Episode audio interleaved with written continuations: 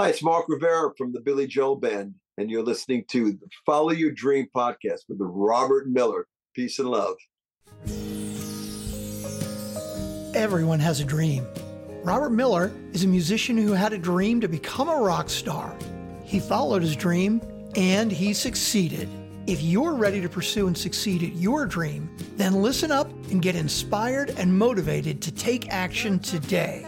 Welcome to the Follow Your Dream podcast.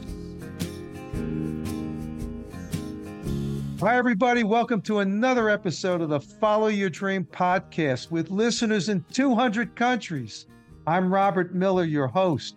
My guest today is superstar musician Nils Lofgren, an iconic figure in rock music. He's been a longtime member of Bruce Springsteen's E Street Band. He's played with Neil Young and Crazy Horse. He's played with Ringo Starr. He, his own band, Grin, released four albums, and he's had an outstanding solo career. He's a member of the Rock and Roll Hall of Fame, and he's got a new album out called Mountains that features Ringo, Neil Young, and a guy named Ron Carter, favorite of mine who was recently on my podcast.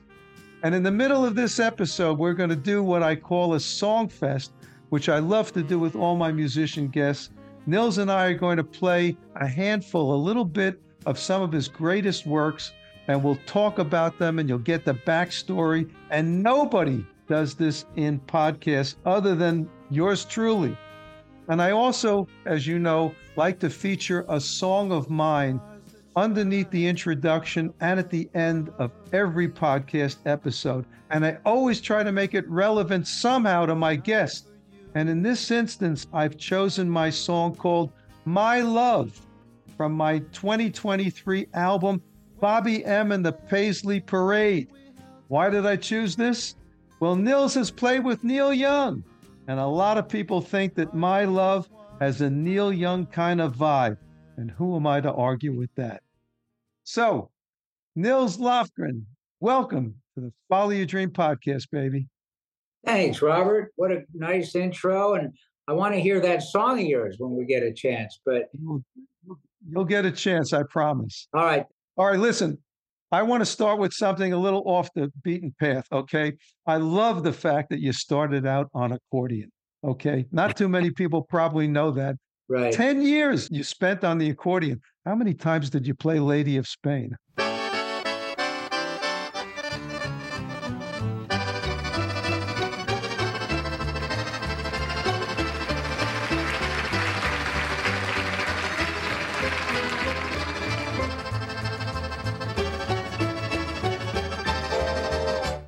Oh man, I mean, I played at spaghetti dinners and every family function. Played quite a few. Forgot to count. How did you get started on accordion and why? Strange thing. Uh, was born in the south side of Chicago near Midway Airport. My dad was a three-year-old immigrant from Sweden. Became a citizen, pilot in World War II.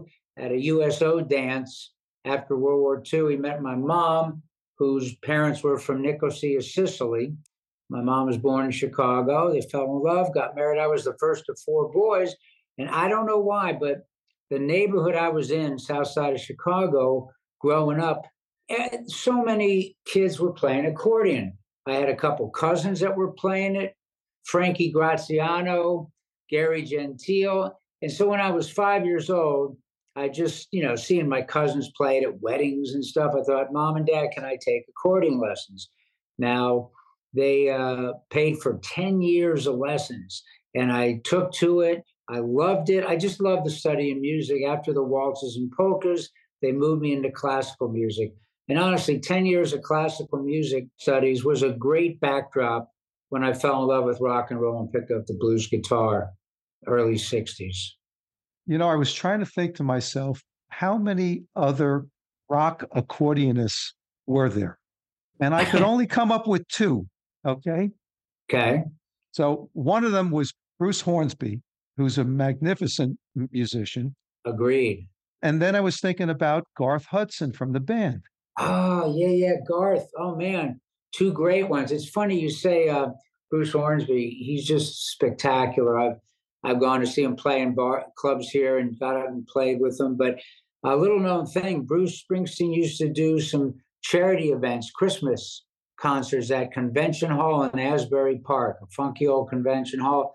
One year, I did four, five, six of them. One year, Bruce Hornsby came as a guest, and in addition to a couple of hits, he came out with a little accordion with Bruce, and they did "You Sexy Thing" on the accordion. I got to play some funk guitar, but I thought that was brave of Bruce Hornsby, a fabulous. Wow, unbelievable.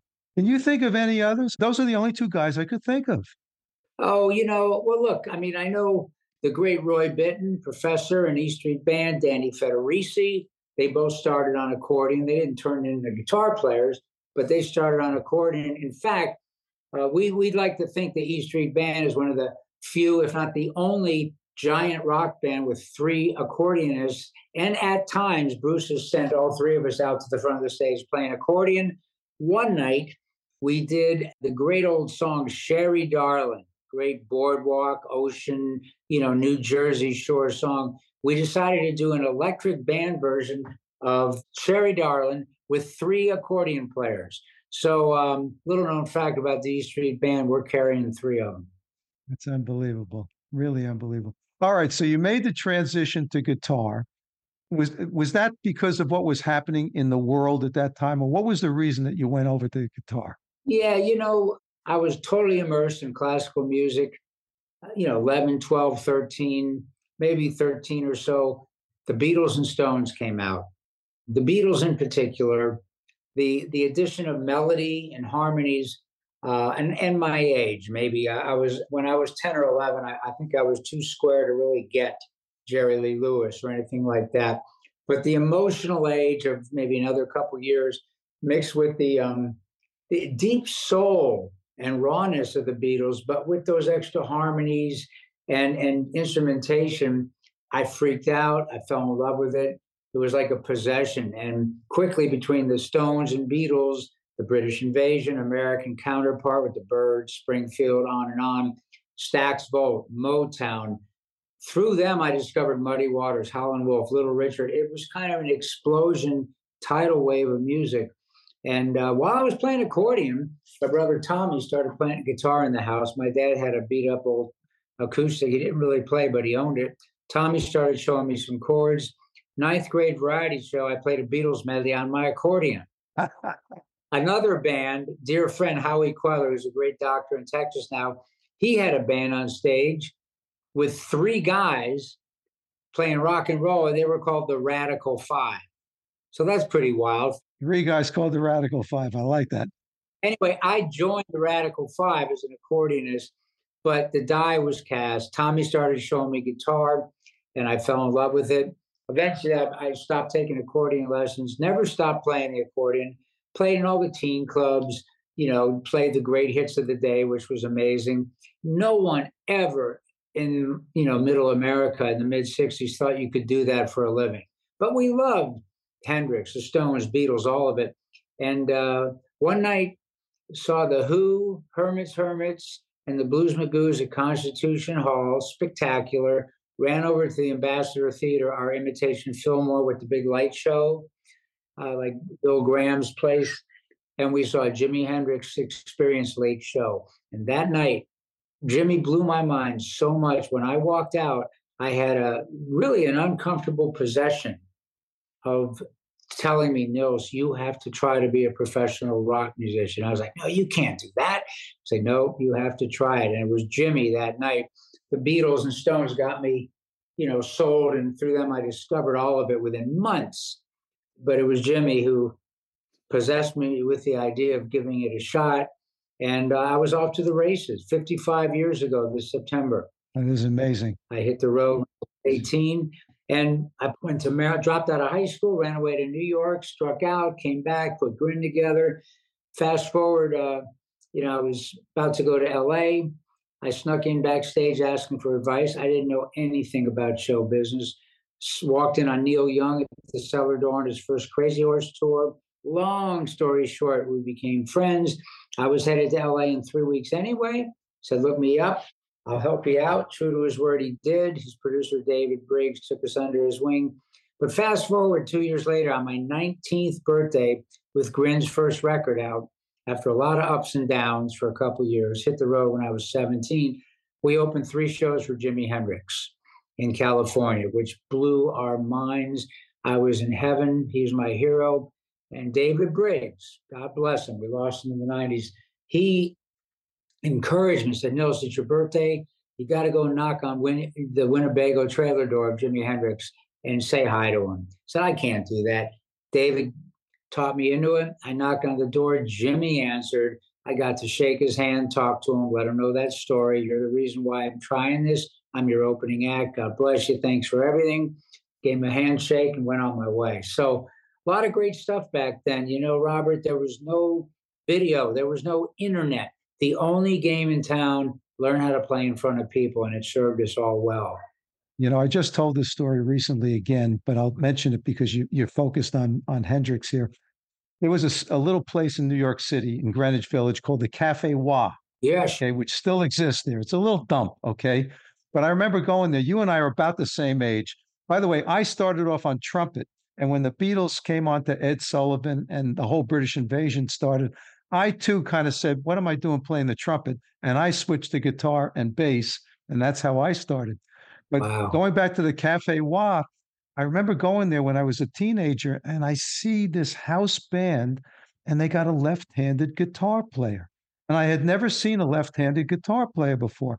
I didn't think much of it. But about a year later, this guy comes back from England named Jimi Hendrix under the tutelage of Chas Chandler from the Animals.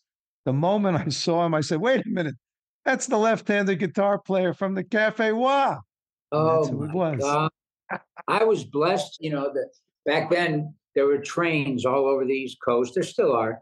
But uh, I just hop trains and go to different cities in the Northeast to see Jimi. I, I got to see him probably 15, 20 times. Of course, open four and three nights with Grin.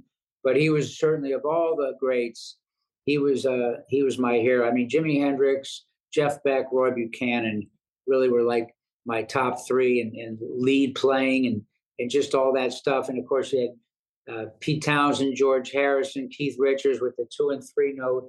You know, they literally wrote songs as they played riffs, and they just such a wealth of great guitar players to this day. I mean, even as I got older, you know, like it's funny. I just saw a video this morning somebody sent of uh, Glen Campbell and Roy Clark Jr. Amazing players. There's so many great.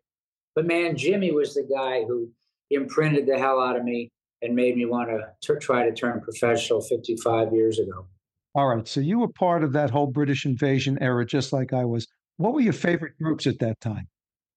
Well, you know, I loved melody and, and mixing it with rhythm and some of the uh, more complex harmonies. Really, I mean, of course, the Byrds, Buffalo Springfield, Moby Grape. Oh, I love Moby Grape. Got to open for Moby Grape, the Hollies. Wow. Uh, one of the two great bands, of course, from two different sides of the pond. But the Animals were unbelievable. And uh, even Herman's Hermits live, they were great. They had some big hits. But The Who, uh, you know, of course, the Beatles, Stones, the whole British invasion. There's a long list of them and a lot of great hits. But you know, both sides of the the pond, the wealth of great bands making melodic, funky, soulful rock and roll was staggering back in the mid '60s, and you know, we all fell in love with it. All my kids and friends, and uh, it was a real renaissance. Then, of course, on top of that, Stax Volt and Motown. I mean, I love the Supremes records, Stevie Wonder, fell in love with Ray Charles, Aretha Franklin. Again, as I got turned on through really the Beatles and Stones, Sam Cooke, Muddy Waters, Howlin' Wolf, Little Richard, I discovered all this amazing soulful music through the British invasion bands. Yeah, it was a remarkable time for sure.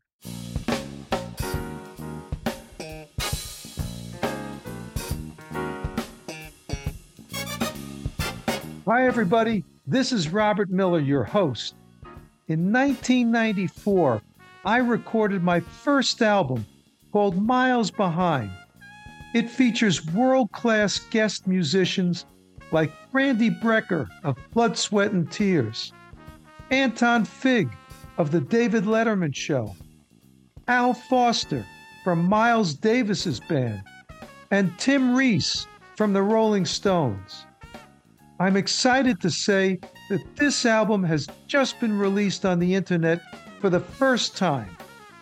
The 10 tracks include originals like Child's Play,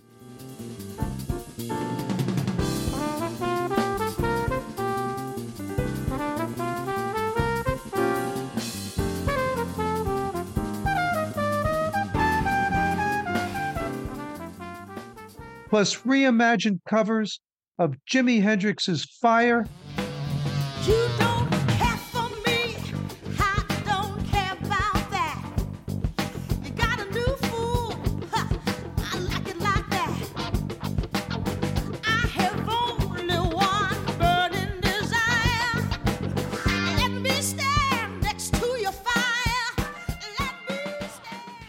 Chick Corea's Sea Journey.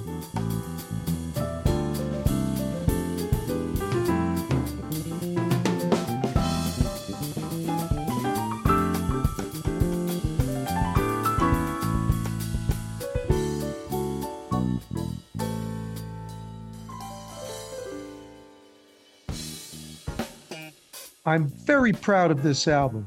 It's crossover jazz that's been called hip, tight, and edgy. I think that captures it. Miles Behind can be streamed on Spotify, Apple, and all the other streaming platforms. As always, I want to thank you all for listening to this podcast and to my music, and keep on rocking.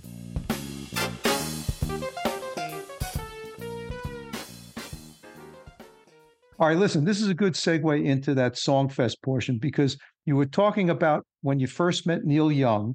Right. And, uh, you know, this goes back, I guess, to the late 60s, early 70s. I think he made After the Gold Rush, that wonderful album in 1970. And you were front and center on that album playing piano. Am I right? Yeah, I was 18 and, um, you know, out in Topanga Neil and David said, Hey, we're doing this project after the gold rush. We'd like you to play in the core band some guitar, sing some piano.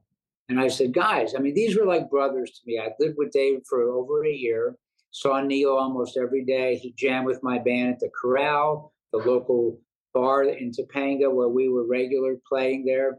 And uh, so it was at this point, they were kind of like big brothers. And so I was honest, I said, guys, I'm not a professional piano player.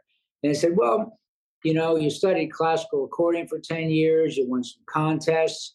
We need simple parts, and we like your sense of melody and rhythm. We think you can handle it. So, of course, at that point, when David and Neil Young, David Briggs and Neil Young say they think you can handle it, you, you stop arguing and you just say, Thank you. I practiced my ass off. I wasn't sure it would work out. I was blessed at 18 that it worked out beautifully. All right. Well, we're playing now underneath us. Only Love Can Break Your Heart, which was one of the wonderful songs from that album. And you're playing piano on that.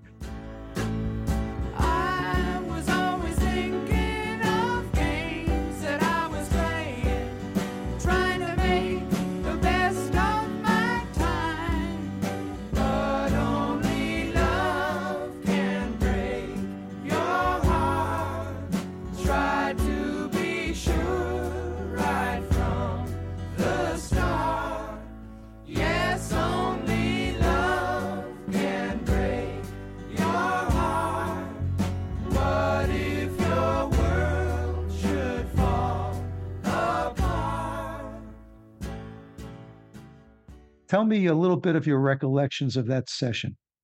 Yeah, you know, it was interesting. They brought a remote truck from Wally Heider's up into the Topanga Hills.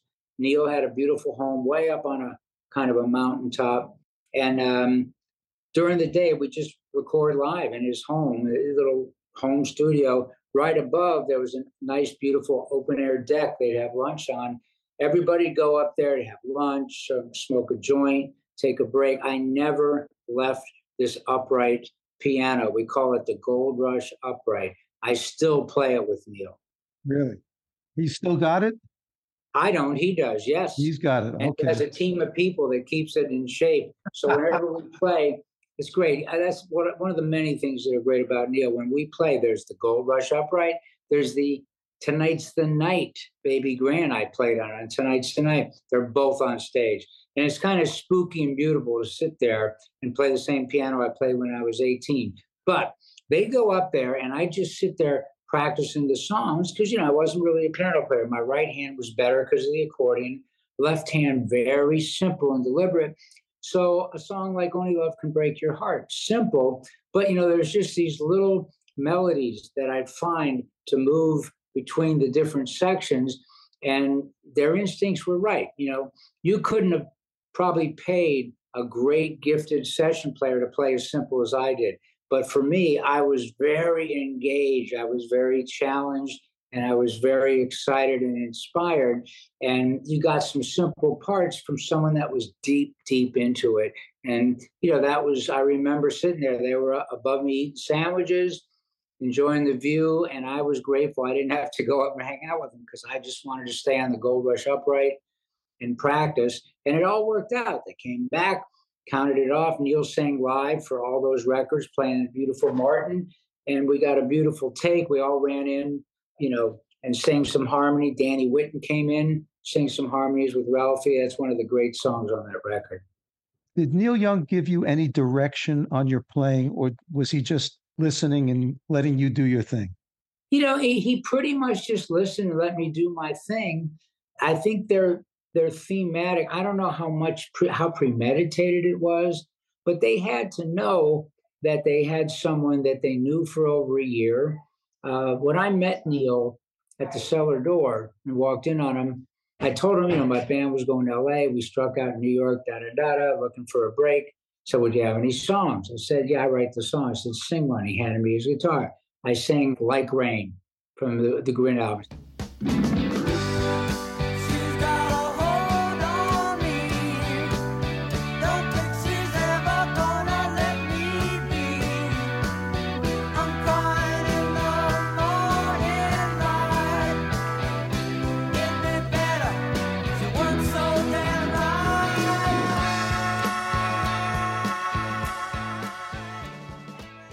Said, That's good. Sing another. I sang five songs from the first Grin record. He liked them all. He went on late hanging out with me. And he even went on stage and said, Hey, I just met this young kid from here, Neil Lofgren, really great. And I didn't even realize he said that to the audience. So we had a history. And three weeks later, I, I met him in LA, and him and David took me under their wing. But at that point, they just really uh, had a simple player that was doing simple melodies through all of that record, and that's what they were hoping for, and it worked out. So I didn't get a lot of instruction. Uh, just basically, hey, just be you, and that sounds good because I could never really overplay because I didn't know what the hell I was doing.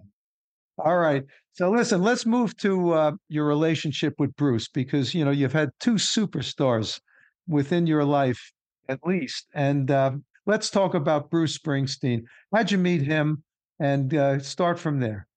Well, way back in uh, 1970, as Grin was making our early way, Bill Graham, famous promoter with Fillmore East and Fillmore West, they had an audition night at the Fillmore West where like 15 bands play 20 minutes each.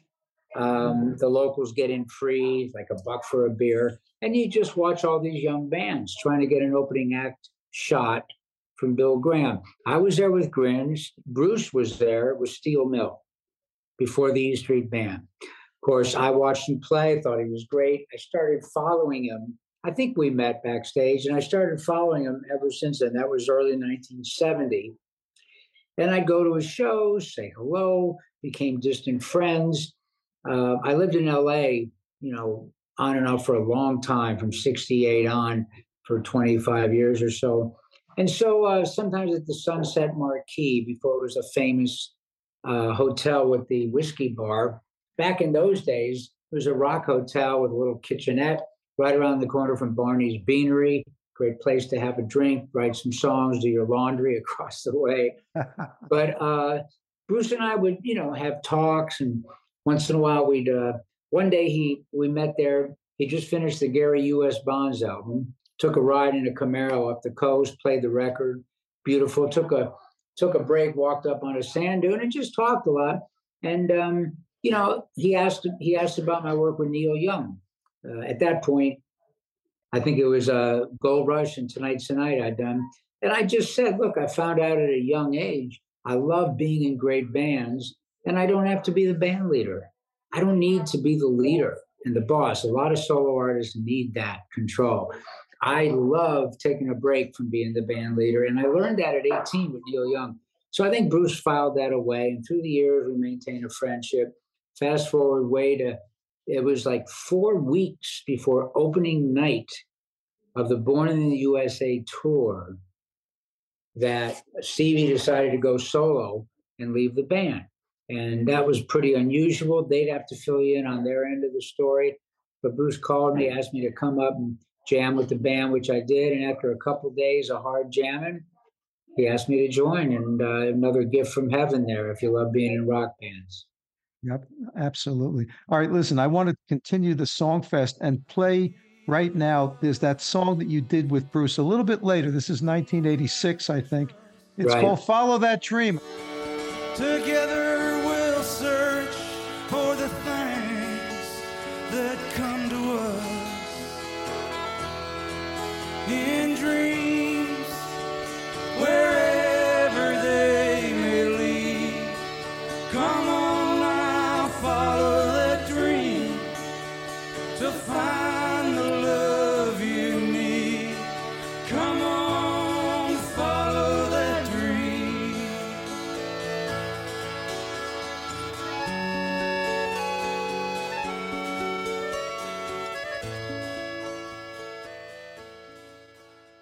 And I want to thank you for doing a song with the same title as my podcast. So tell me about that. Oh man! So at the end of the uh, Born USA tour, Neil Young had called and said, "Look, I'm starting these uh, charity shows called the Bridge School. My wife Peggy and I, Peggy, rest in peace, was a dear friend too, and uh, we're going to do an acoustic show a lot of great players and raise money for this fabulous bridge school that's still going strong." But that was Neil and Peggy's brainchild. And um, he reached out to Bruce and wondered if Bruce would consider performing. And Bruce decided to. But, uh, you know, Bruce had known, I started doing acoustic shows probably early in the 80s, 80, 81 with my brother Tommy. And so Bruce said uh, he got me on guitar, him and uh, Danny Federici on accordion. He said, Look, Nils, I've committed to doing the bridge school. Uh, and we got together at a rehearsal hall in New York. And he'd really never done that. He asked me about how it was. And I did tell him. I mean, the first time me and Tommy went from Grin and then my solo bands, after hundreds and hundreds of rock shows with electric bands, all of a sudden you're alone with an acoustic guitar and a buddy. It's it's quite frightening in the beginning stages. We took to it right away and got good at it. Bruce the same way, but this was his first real outing. So we had Danny on accordion, me on guitar, and uh, we went there. Classic Bruce Springsteen story. He's nervous. He's not afraid to admit it. This is the first time he's ever done this. We rehearsed, had a good good bunch of songs, sounded good to me, but it's still a first. So just before we start to go out, Bruce says, Danny, Nils, wait here. I'm going to do the first song alone. And it's just kind of a classic way of talk about throwing yourself into the deep end. Bruce, instead of walking out with a guitar and like, okay, it's my first time doing an acoustic show, got my buddies waiting, he walks out with no instrument, all alone, stands at the mic, starts snapping his finger, and sings a song a cappella with finger snaps. Wow. And the place goes crazy. And it was just his way of saying, well, if I'm going to jump in, show me the deep end. Mm-hmm. And then he mm. brought me and Danny out. We had a magical hour uh, and one of the great songs I was not aware of that he had written, or a different version of that title, Follow That Dream. And I got to sing this great harmony with him that you can really hear in the acoustic version. Yeah, spectacular. Okay, let's back up a little bit. We didn't cover Grin, and I want to do that because that was your band for several years. And you had that song White Lies in 1972 that we're playing right now.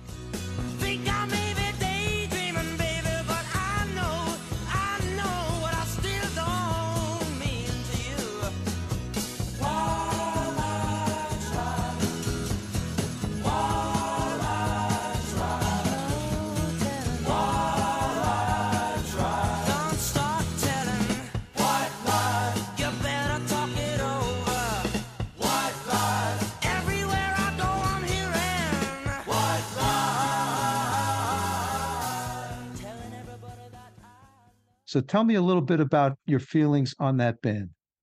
Yeah, you know, uh, we were so blessed to hook up with Neil Young's producer, David Briggs.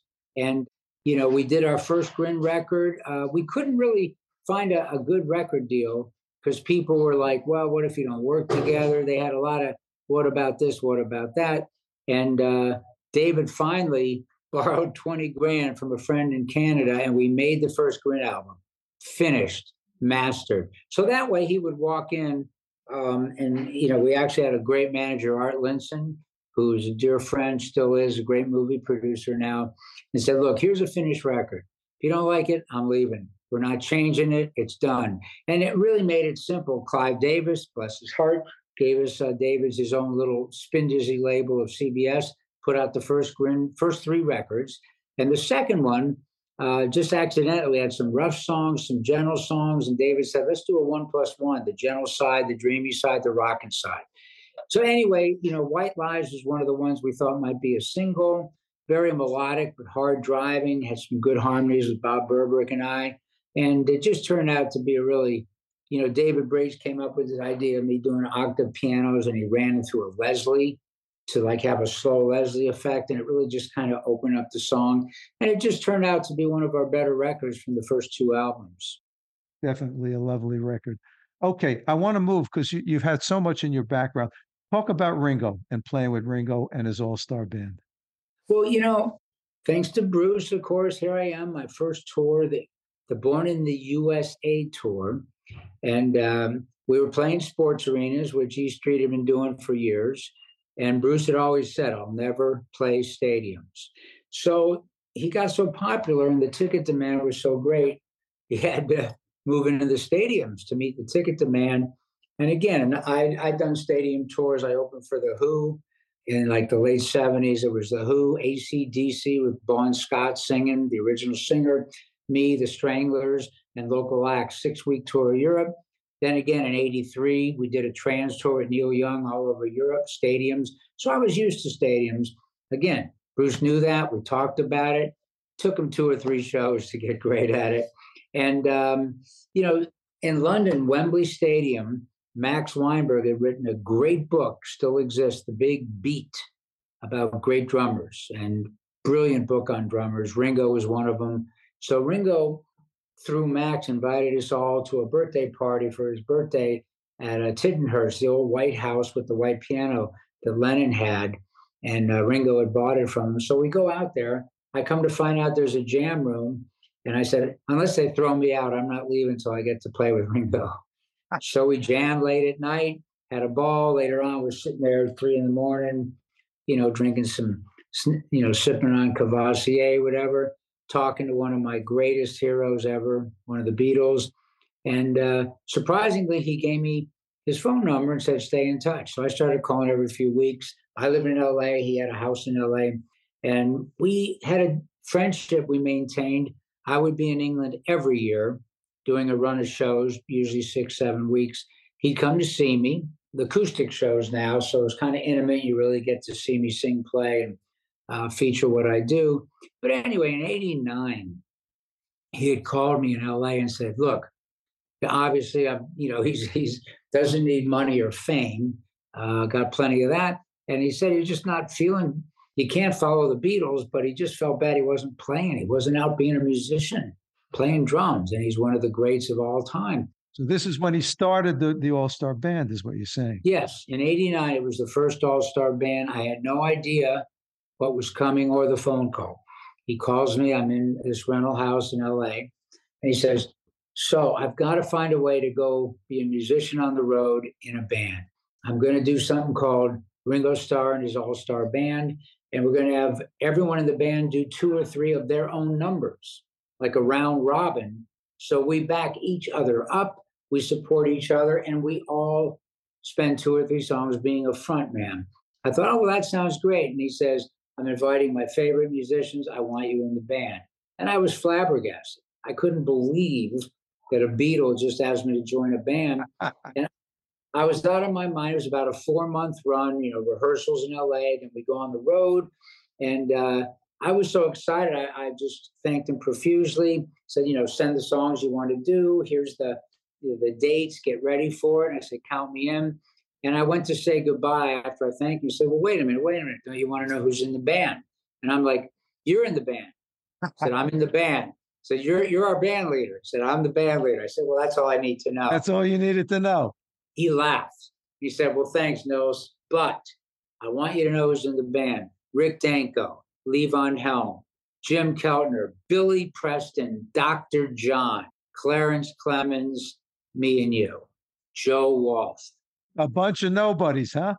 Bunch of nobodies. And I got to tell you, I just, spending those four months with those guys and playing with them every night, traveling with them. And it's funny because we all, at that point, um, I was I was one of the younger guys, but we all had good stories from the road. But as we were telling stories on this little plane, prop plane we rented to fly around, and Ringo would pipe in with a story, and we realized, you know, it's like, oh my God, that's a great Beatles story. And and then he'd tell another Beatles story. Another, we're like, wow, you got all these great Beatles stories. He's like, guys, this is the first band I've been in. all my stories are Beatles stories. They're all going to be Beatles stories. I guess he didn't do any Rory Storm stories, huh? Oh man, I you know I'm sure he had plenty of those, but it was a very great honor, and it, it imprinted it imprints you. You know when you work with people of that caliber, and you go out, especially in front of an audience. You know, I mean, I do session work, this and that, but by far the favorite thing that I do is to walk in front of an audience. I love that, and you know what happens? I don't care if you're Ringo Starr, Elvis Presley, Bruce Springsteen. For three hours, nobody comes and tap you on the shoulder and say, hey, let's try a different guitar sound. Nobody. You're left alone. You take the energy of the crowd and you get out of your way and take a gift I didn't ask for and just let it come through you. And it's a beautiful, magical thing. I've had more than my share of great bands to be in. And man, there I did the first two Ringo bands, all amazing. But to this day, everyone after 32, three years, he's been doing it and still was out this year. Yep. Even he would admit that first band of characters might have been the, the greatest collection of talent ever. All right. I'm going to put you on the spot. Okay. Tell me immediately what just comes to your mind. What's maybe the greatest memory you have on stage? Uh, of anytime, anywhere? Anytime, anytime, anywhere. oh my lord! Come on, don't think too hard.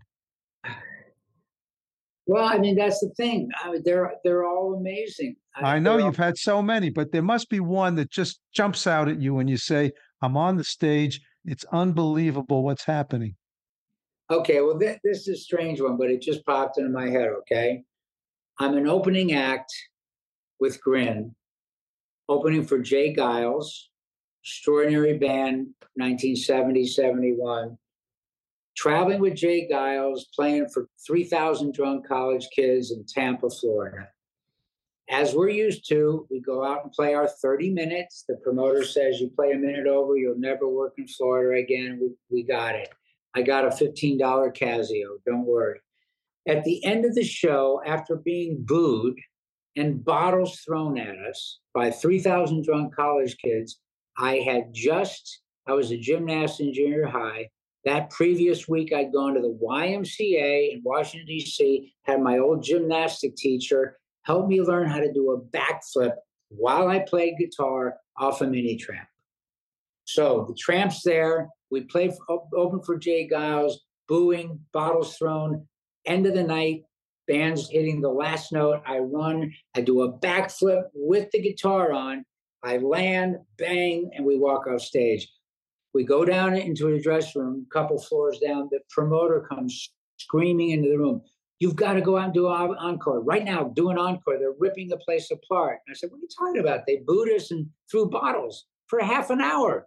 I almost got blinded. Said, "I know, but that flip drove them crazy. They're drunk college kids. They're throwing chairs and destroying the building. You need to do an encore." We walked out, Robert, screaming, adulation, yelling, clapping. We did a song. They were loving us. And, and we walked out to all kinds of whistles and claps and accolades that I thought, welcome to show business, son. Welcome to show business. there you go. See that? You got Springsteen, you got Neil Young, you got Ringo, but you got 3,000 drunk college kids. And that's the one that came to your mind. I love it. Yeah. All right. Before we leave this whole thing, which has been wonderful, tell me a little bit about this new album, Mountains. Well, you know, I was, uh, of course, first time in my life I didn't tour. I always tour, you know, not, I mean, I go out for three weekends, come home for two months, go out for three weekends. I love to play and sing, mostly acoustic. My last tour before COVID was with a band, incredible electric band. We put out a double live CD called Weathered. It really came out great with my brother Tommy, Andy Newmark on drums, Kevin McCormick, the great Cindy Mizelle singing. But COVID hits, I don't tour for three years now. I'm, you know, Amy runs the ship here at home. I just help out. I, am like the house errand boy. And uh, I went out to my studio and I plug in a blues guitar sound and I jam along with BB King, Albert King, Muddy Waters, Howlin' Wolf. And I just play with them for weeks, months. But after a while, I thought, I've got to do something professionally. I can't tour safely. So I challenged myself write an album, record it, and share it, whatever comes out. And I really, you know, kind of no holds barred, not psychoanalyzing everything. It was also a very rough time. You know, I was having a lot of PTSD with all the craziness of, you know, Trump and the politics and all these divisions, reminded me of the Vietnam War, the draft where I had to go, you know, take a physical to go to Vietnam, uh, the assassinations.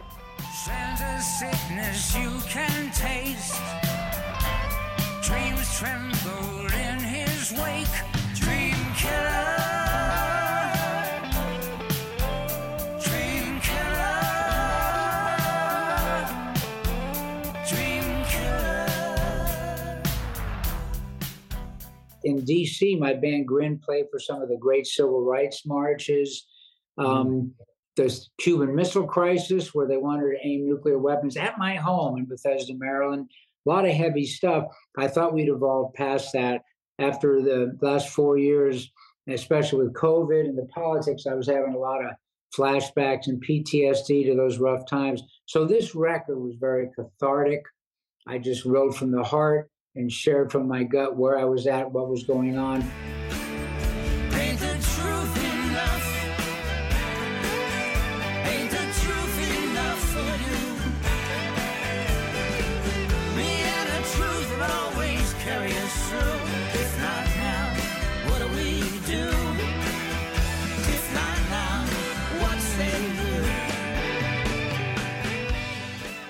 all the vocals I played and sang live, added some great touches, had some beautiful friends like David Crosby, rest, rest his soul, Neil Young, the great Ron Carter, upright jazz bass player, Cindy Mizelle singing over the record.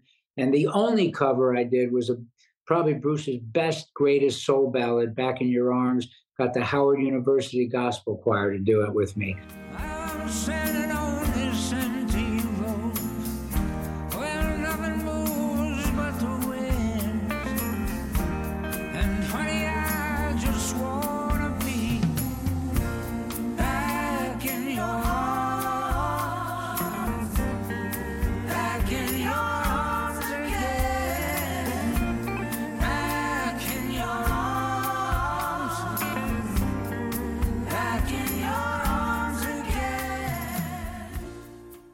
So a lot of great touches and help, but that was how the record came about. I realized I couldn't tour safely, and I challenged myself to write whatever came out and share it. Period, and uh, came out a lot better than I thought it would. Well, it's a terrific record. We've been playing underneath a little bit of a couple of the songs, Dream Killer and Ain't the Truth Enough. It's been a wonderful experience to have you on this show, Nils Lofgren. You're a remarkable musician. You've been through it all and come out the other end. Good for you. I want to thank you so much for being on this podcast. Thanks, Robert. Hope you and I, about, we are the same age. Hope we can go through another 55 years of it together. Now you're talking. All right. Thank you all. And we're going to listen now to that song that started off the episode. It's my song called My Love. I want to thank you all for listening, and we'll see you in the next episode. Thanks for listening to the Follow Your Dream podcast. Make sure to subscribe, rate, and review the podcast so you don't miss another inspiring episode. You can connect with Robert at robert at followyourdreampodcast.com. And you can hear more from his band at projectgrandslam.com. Warmth of your heart, so many